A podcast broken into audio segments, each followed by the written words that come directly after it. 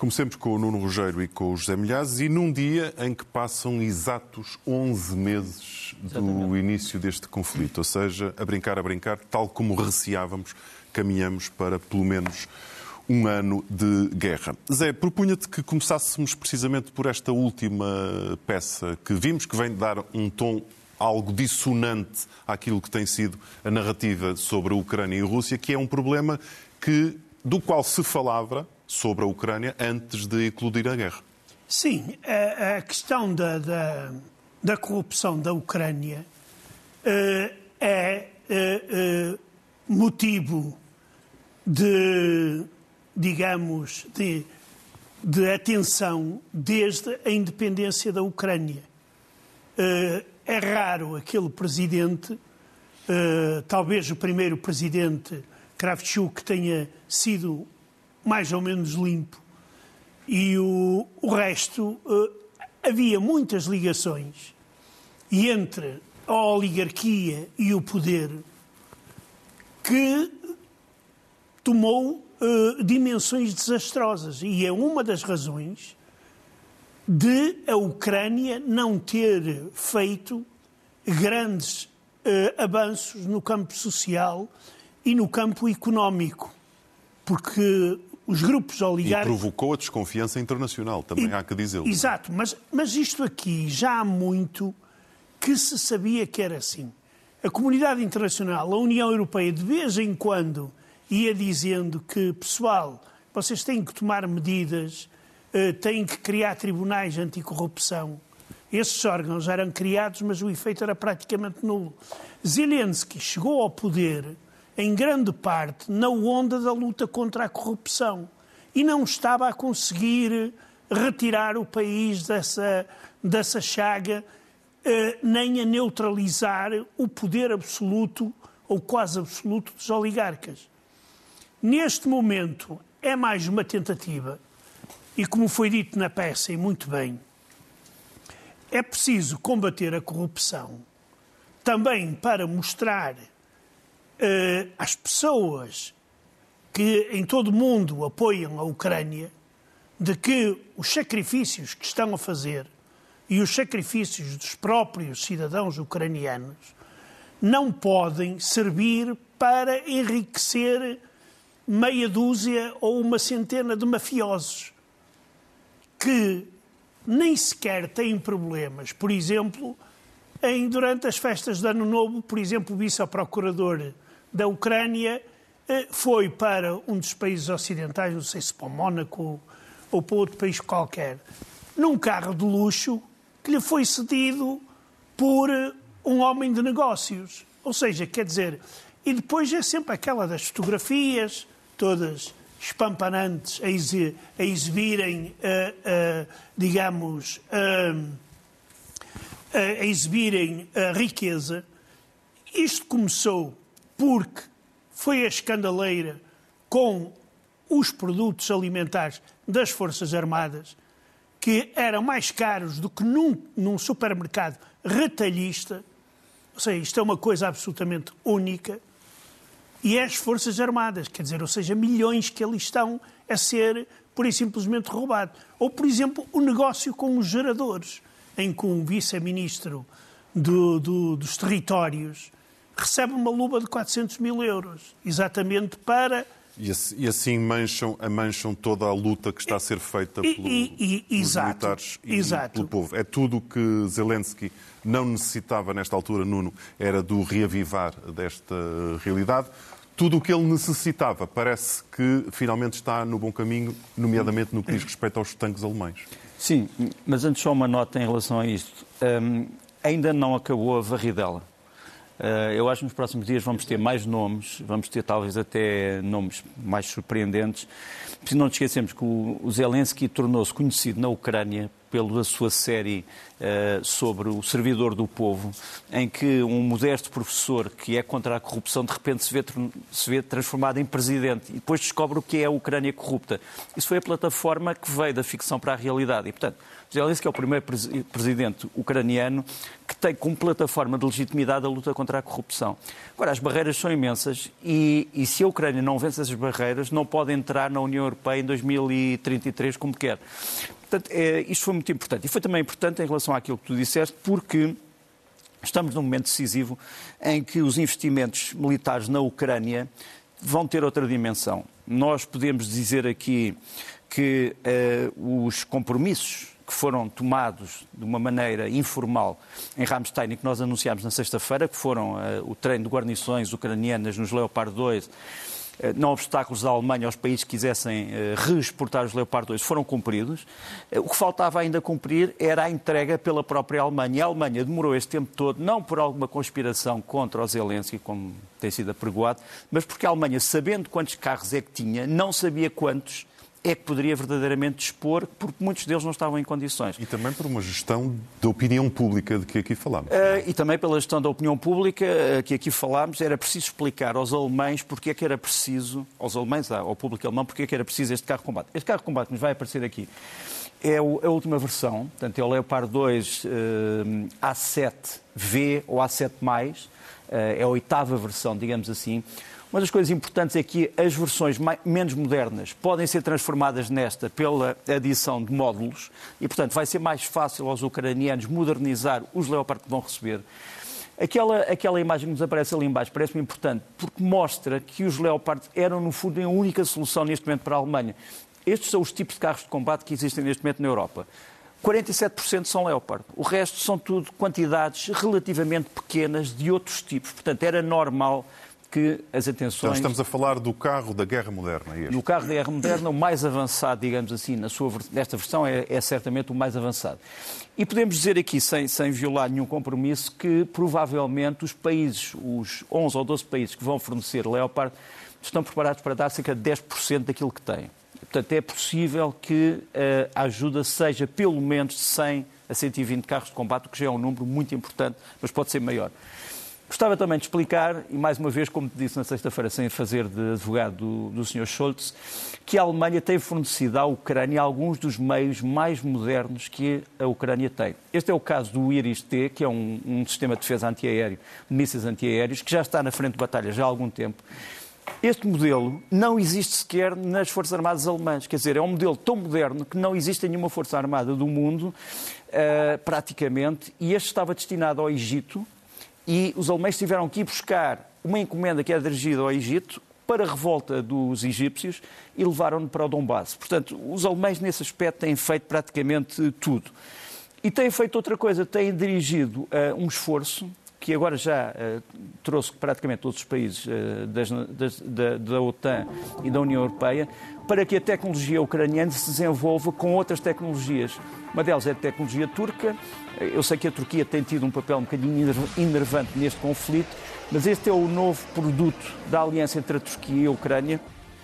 É um, um AV, portanto, um, um drone uh, de longo alcance, um drone de combate que se chama Kizilelma e que é feito com um modelo turco, mas o motor é um motor ucraniano, é um motor Motor-Cis, e todos sabemos que este vai ser o, o, avião sem piloto do futuro da Força Aérea Ucraniana e também da Força Aérea Turca. A Turquia e a China, ou seja, dois países que nunca percebemos muito bem exatamente onde é que, a, expressão, é situam. A expressão uma no cravo e outra na ferradura claro. é apropriada aqui, se bem, que, se bem que temos que sempre compreender qual é a lógica por trás das ambiguidades. E a verdade é que, desde o princípio, a Turquia tem ajudado a Ucrânia do ponto de vista militar. Isso não há nenhuma dúvida. Zé, voltemos a ti para falar de um amigo próximo de Putin, mas que também ele tem tido uh, algumas posições ou tem sido obrigado a algumas posições uh, estranhas no meio disto tudo. Falamos de Lukashenko. Lukashenko, o presidente da Bielorrússia, no fundo parece ser mais um amigo da onça do que um amigo do Putin. E esta revelação que ele hoje veio dar que apanhou muita gente de surpresa, ele diz ter recebido da Ucrânia uma proposta para assinarem um tratado de não agressão mútua. Zelensky veio dizer que, mas nós não, não tencionamos invadir a Bielorrússia. Ou seja, isto parece ser uma ideia de Lukashenko, mais uma, para negociar, negociar, primeiro, uh, uh, dizer a Putin, está tá a ver, nós estamos a ter dificuldades, porque se assinarem aquele pacto, a Rússia não pode fazer da Bielorrússia um território para atacar a Ucrânia. Ou seja, não há qualquer tipo de confirmação desse, desse, não, desse pacto. Não, mas isto pode ser lançado, por exemplo, para Lukashenko mostrar ao Ocidente. Estão a ver, eu até não sou tão má pessoa e não vou, e não vou invadir, não quero invadir a Bielorrússia. Mas também pode ser para ganhar mais junto de Putin e exigir. É a chamada resposta Bem, a uma pergunta que não foi feita. Não é? Exatamente, exato. Acertaste, Rodrigo. Neste caso, e ele é um homem nesse campo único, que sistematicamente faz essas perguntas. A diplomacia também se faz, a diplomacia e o jogo estratégico também se fazem destas, destas frases aparentemente enigmáticas.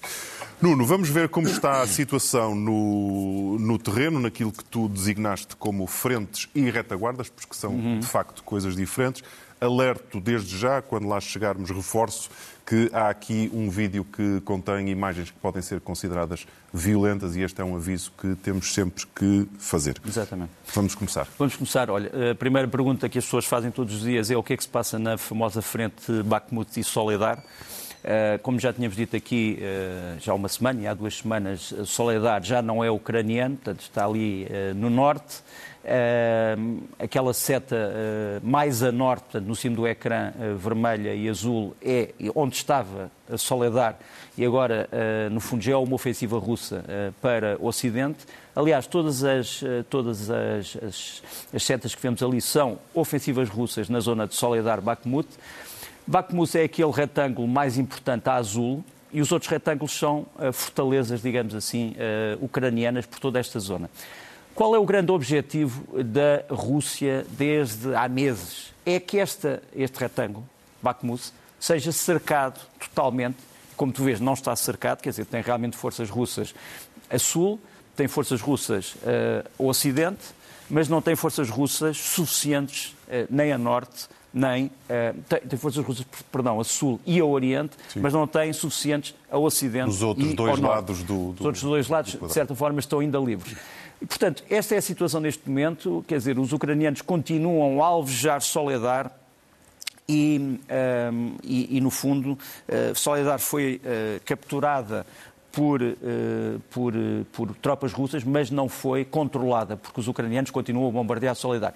E temos esta imagem, que é uma imagem interessante e irónica, que é um homem, um quase reformado, que vem da chamada Legião de Voluntários da Polónia, portanto, é uma unidade polaca de voluntários que combate ao lado dos ucranianos e que capturou estes dois homens da Wagner, que não estão em muito bom estado, perto precisamente de Soledar. Portanto, a Ucrânia continua a capturar homens da Wagner em Soledar e uh, em Bakhmut, nas redondezas, o que mostra que a situação é ainda extremamente instável para a Rússia. E, sobretudo, há um conselho, e este é o tal vídeo uh, que temos que dizer que é violento, há um conselho. Convém que ninguém ache que se pode andar em Soledar e tirar fotografias ou vídeos de exibição, porque a Ucrânia continua a disparar sobre todos os que usam uniformes militares em Soledar. Esta é uma jornalista russa que achava que podia fazer essa aventura, enfim, no fundo mostrar que Soledar era uma cidade russa. Ele é, ela é atingida no joelho, uh, grita, fica ferida, é evacuada, mas só para mostrar que eh, não são só bombardeamentos, são também atiradores de precisão ou franco-atiradores que continuam a alvejar esta zona. É um cenário de guerra, não podemos é um cenário esquecer isto. Sim, é? de guerra, portanto, não, é, não, há, não há aqui uma conquista de forma nenhuma para ninguém. Depois, uma situação uh, mais uh, ao ocidente e a sul, Kherson, a famosa zona que está o norte libertado e o sul ocupado, isto é uma imagem que eu não sei se podemos também voltar a, a ver. Isto, no fundo, Kherson, esta é a zona que tens ali o guindaste, é a zona uh, ucraniana, esta é a zona russa, tens ali uma bandeira russa. E repara que nesta ilha, que é chamada Ilha de Potemkin, esta zona é russa, a que vemos aqui, mas umas casas à frente já é também ucraniana. Portanto, não é só uh, o outro lado do rio, é esta zona de norte da, da ilha, já é ucraniana. Portanto, no fundo, são poucas casas que separam as tropas russas das tropas ucranianas. E é o que caracteriza nesta altura toda esta região, não é? Toda esta região. Neste momento estás a ter uma, um cenário em Kherson que parece um cenário do Apocalipse Now da, da, do, do Coppola, do Vietnã, em que a luta é feita em pequenos rios e em pequenos afluentes com meios eh, navais para uh, luta fluvial. Depois, eh, portanto, isto tem a ver com a, com a frente, com a retaguarda. Uma das coisas que neste momento está a ser discutida, evidente na Ucrânia está a discutir-se o problema da corrupção, mas o que está a ser discutido na Rússia é uma questão. Porquê é que o material tecnológico mais moderno da Rússia não está a ser incorporado nos carros de combate que a Rússia está neste momento a produzir para enviar para a, para a Ucrânia? Este é um sistema chamado SOSNA U, que é um sistema de visualização do inimigo à noite, portanto, um sistema térmico, uma câmara térmica, mas que tem componentes que são feitos no Ocidente. E, portanto, como há sanções, este material não pode ser construído em quantidades suficientes. E, portanto, os carros de combate russos modernos, T-90, que estão a ser postos na frente, não têm material moderno e, portanto, são equipados com material mais antigo, porque o SOSNA e outros estão a ser vítimas de sanções. Tem a tal, a tal característica, consequência mais eh, Sem escondida da, das sanções. Não? É? Mas há um outro problema, é que aparentemente há muitos fundos de investigação tecnológica na Rússia que foram desviados. Não se sabe bem para quê e por quem, mas continuam a não chegar a estas necessidades.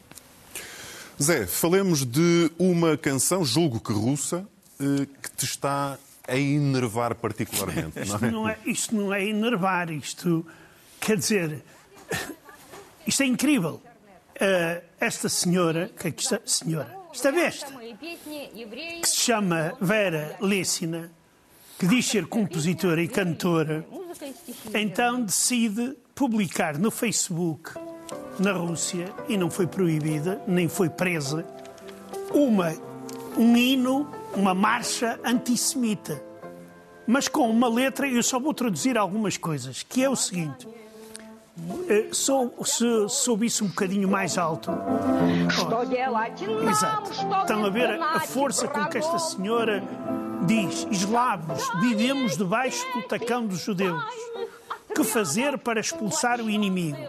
É preciso criar destacamentos clandestinos com um objetivo comum. Vamos limpar a pátria da judiaria que a terra arde debaixo dos pés do inimigo. Depois, não vamos fazer uma marcha de vitória, mas cortar silenciosamente as cabeças dos monstros. Expulsemos judeus, judias e judeuzinhos. E eles, os judeus, nascem esquizofrénicos, têm centenas de doenças psíquicas, infecciosas e genéticas. Assinado é, é Adolf Hitler. É, Quase. Bem, quer dizer, eu, eu já não sei. Quer dizer, se ali tivesse uma, uma, uma nazi a, a, a, a, digamos, a tocar, eh, eu não estou a ver qual é a diferença.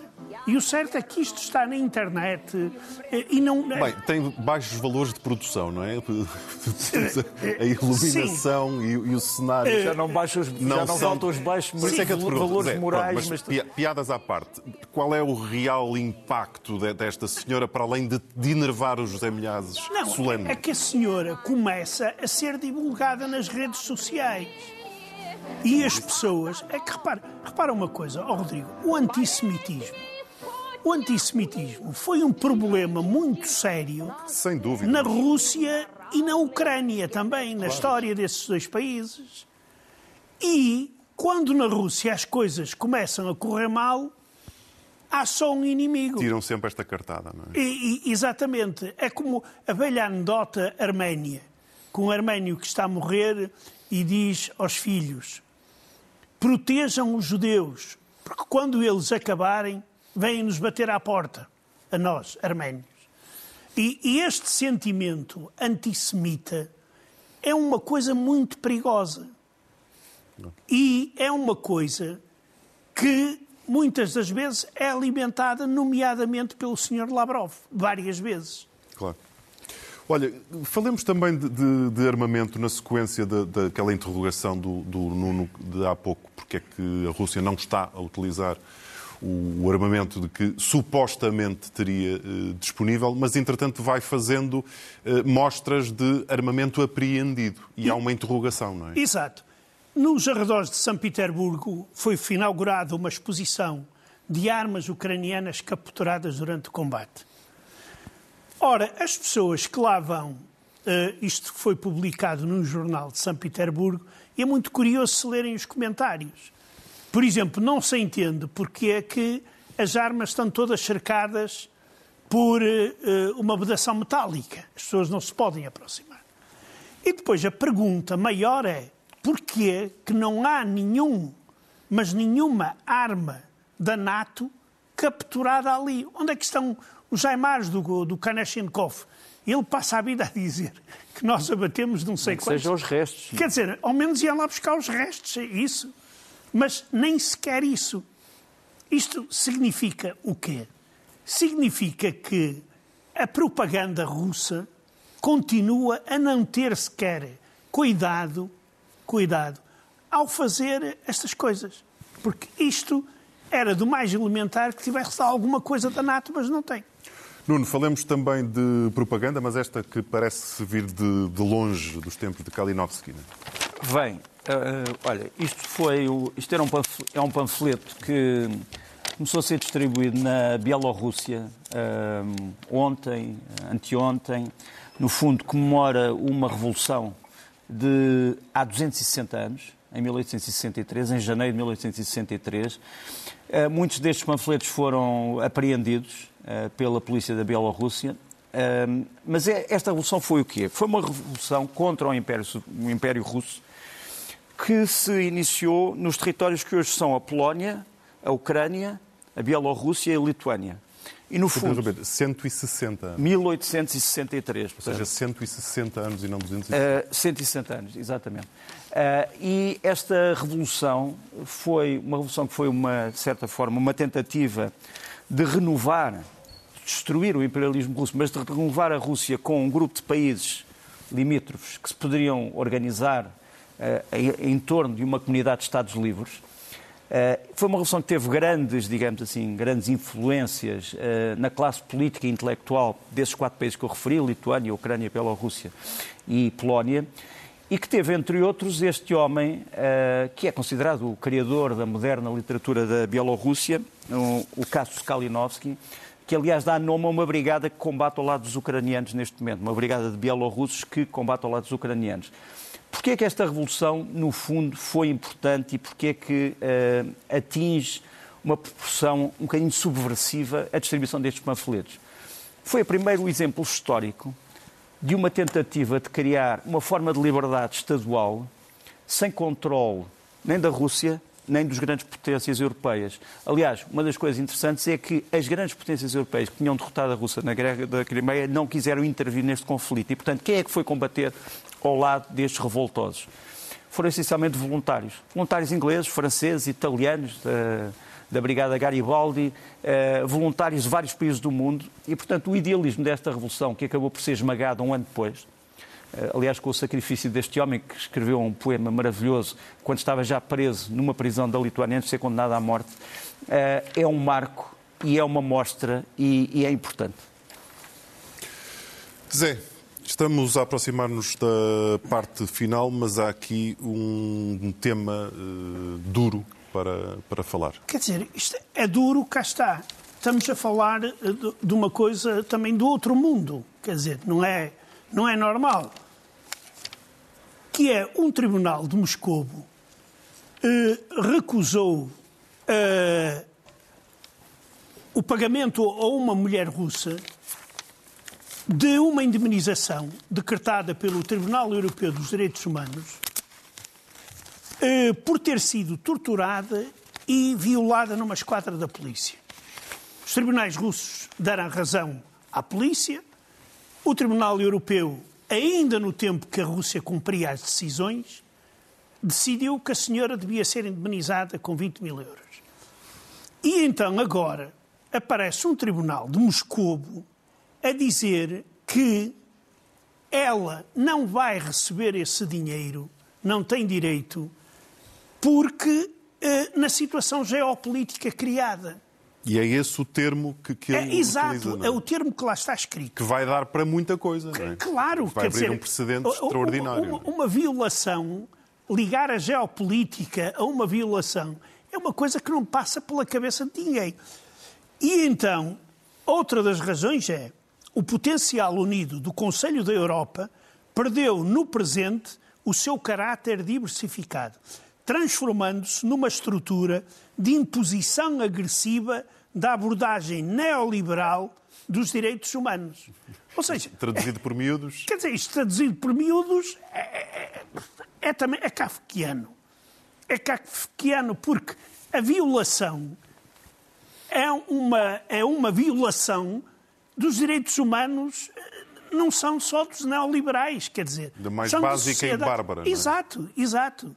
E aqui, eh, quer dizer, isto aqui mostra até que ponto não só está a justiça russa, que é completamente ligada ao poder político, mas até que ponto é que esta campanha anti-europeia e anti-ocidental chega. É uma mulher russa que foi violada pela polícia. O que acontece? É frequentemente espancada numa esquadra. Mas, como há uma sentença do Tribunal Europeu, a senhora não tem direito a nada. E não será, calculamos, infelizmente, não será caso único. Nuno, vamos terminar com imagens da, da Ucrânia, de uma das zonas hum. que até ao momento mais uh, é. poupadas. Eu estava só, só dizendo uma frase. Não é surpreendente que um país julgue assim um crime de violação quando ele próprio viola a legalidade internacional. É. É coerente, é coerente. É Mas a, a, imagem, a imagem que, que, que, tu referes é de um vídeo. Uh, isto é o Museu da Ciência de Lviv. E a grande sensação do Museu da Ciência de Lviv neste momento é o afundamento do navio Kursk, que já foi o navio almirante da esquadra russa do Mar Negro, que é hoje uma atração para as crianças. As crianças podem ver como é que os ucranianos afundaram este navio com os tais mísseis Neptuno. E não só. Moskva não é Kursk, é Moskva. Uh, o Moskva, o Moscovo, uh, era, era, no fundo, o grande orgulho da armada russa do Mar Negro, foi afundado com os tais dois mísseis Neptuno, e hoje as crianças podem ver isso ao vivo. Uh, no Museu da Ciência de Lviv. Quando estavas a falar de Kursk, pensei que íamos recriar não, aqui não, esse, Kursk, essa é, tragédia. Era outra tragédia, tragédia foi outro desastre, foi outro desastre uh, que marcou a Rússia claro, mas, uh, e que nos marcou a nós. Percebi. Mas só para dizer, quem for ao Museu da Ciência de Lviv, lá tem o cruzador Moscovo, como é que ele foi ao fundo, explicado cientificamente. Nuno Rogério, José Milhazes, obrigado por mais uma presença no Jornal da Noite. Voltaremos a ver-nos, se não for antes, na próxima sexta-feira.